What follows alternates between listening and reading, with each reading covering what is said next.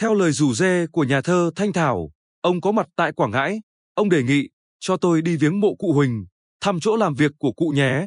Từ chuyện cụ Huỳnh ở Quảng Ngãi những năm đầu chống Pháp, ông chuyển sang chuyện đánh B52 giữ thủ đô Hà Nội 50 năm trước.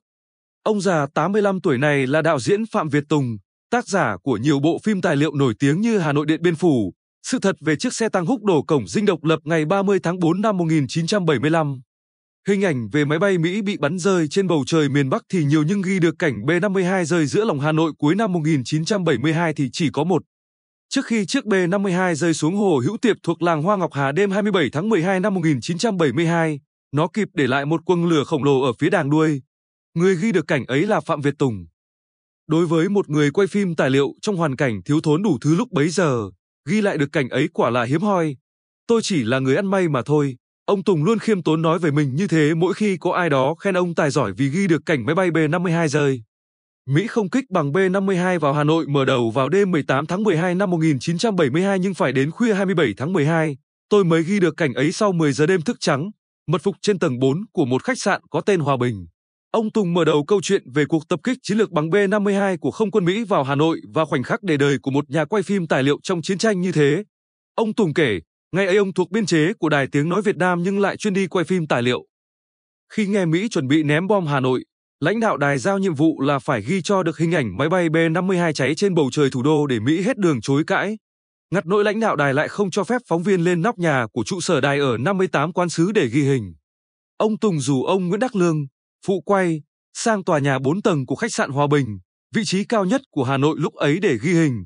Bây giờ có hai người Mỹ, một ông nghị sĩ và một cô ca sĩ cũng lưu trú tại đây. Họ qua Việt Nam để động viên tinh thần số phi công Mỹ đang tạm giam ở hỏa lò. Hễ nghe còi báo động vang lên thì tất cả mọi người đều chạy xuống hầm ở tầng trệt để núp, trong khi hai anh quay phim thì chạy ngược lên sân thượng của tòa nhà. Hai người Mỹ này rất ngạc nhiên cho hành động kỳ quặc đó. Sau 10 giờ đêm chạy lên chạy xuống như thế mà chả ghi được cảnh nào về máy bay bị bắn rơi trên bầu trời Hà Nội, ông Tùng Hạ quyết tâm là ngồi luôn trên tháp nước của tòa nhà từ chiều cho đến hết đêm, trong tư thế sẵn sàng bấm máy. Hai người phân công nhau, ông Lương nhìn về hướng Ngọc Hà, ông Tùng nhìn hướng phà sông Hồng, máy quay đang ghi cảnh đỏ trời của lưới lửa phòng không. Chợt ông Lương thốt lên, nó cháy kìa anh Tùng. Ông Tùng chẳng thèm cắt cảnh mà để máy đang ở chế độ ghi hình, lia luôn về hướng có quầng lửa khổng lồ đang rơi về hướng Ngọc Hà. Ghi xong cảnh ấy, ông Tùng nói với bạn đồng nghiệp, về thôi Lương. Được rồi đấy. Đó chính là cảnh máy bay B-52 rơi mà đài truyền hình Việt Nam vẫn hay phát lại mỗi dịp liên quan đến sự kiện Hà Nội 12 ngày đêm. Ở làng Đào thuộc huyện Đông Anh ngoại thành Hà Nội có một đội múa rối nước, diễn ngay tại đình làng. Khách Tây khách ta gì xem chật cứng mỗi khi đội rối nước hoạt động, nhất là vở đánh B-52. Tác giả vở rối nước ấy là ông Đinh Thế Văn, nguyên tiểu đoàn trưởng bộ đội tên lửa trong chiến dịch 12 ngày đêm Hà Nội năm 1972. Để dựng lại không khí chiến tranh như thế, ông Văn đã đầu tư rất nhiều công sức vào vở diễn này. Là truyền nhân của làng rối nước 300 năm tuổi, lại là người chỉ huy trực tiếp bắn rơi B-52 trên bầu trời Hà Nội, nên ông Văn dựng được cả hồn cả vía mà vở rối nước này cần có. Vở rối nước đánh B-52 ở làng Đào Thục bây giờ như một bảo tàng sinh động nhất kể về một trong những chiến công lẫy lừng thời cha ông đánh giặc. Mười năm trước, tôi gặp ông Văn tại nhà riêng ở làng Đào Thục và có hỏi cụ là phương pháp bắn vượt trước nửa góc là như thế nào. Ông Văn cười, nói thế này để nhà báo dễ hình dung, là bắn đón đầu như trẻ con ở quê bắn chim đang bay vậy. Ở đời nhiều khi tính tính toán toán rất chi ly nhưng lại không hiệu quả bằng một kiểu hình dung rất đời thường ngẫu hứng là vậy. Nói chiến thắng của trí tuệ Việt Nam thì đây cũng là một ví dụ hết sức sinh động. Bắn chiếc máy bay B-52 rơi ở Ngọc Hà là tiểu đoàn 72 do tiểu đoàn trưởng Phạm Văn Chất chỉ huy.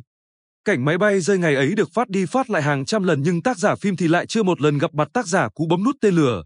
Phải đến 40 năm sau, ông Tùng mới tìm về Hải Dương để gặp Phạm Văn Chất, do ông Đinh Thế Văn dắt bối. Hai ông tiểu đoàn trưởng từng bắn rơi B-52 và một ông đạo diễn ghi cảnh máy bay rơi, gặp nhau sau 40 năm, khi cả ba đã bước qua tuổi 75 mà vẫn nổ dầm trời như thời lưới lửa phòng không năm 1972 giữa lòng Hà Nội. Cả hai ông cựu binh tóc bạc da mồi, răng cỏ móm mém hết cả nhưng vẫn mày tao như cái thuở họ còn trong quân ngũ. Tôi đã chứng kiến cuộc gặp gỡ hy hữu này trên đất Hải Dương, quê ông Phạm Văn Chất và thấy lòng mình như trùng lại khi biết rằng sau 40 năm họ mới tìm thấy nhau. Ba cụ già ngồi nhắc chuyện xưa với tất cả sự sôi nổi của một thuở thanh xuân, như chưa hề có cuộc chiến tranh tàn khốc từng ngang qua đời họ.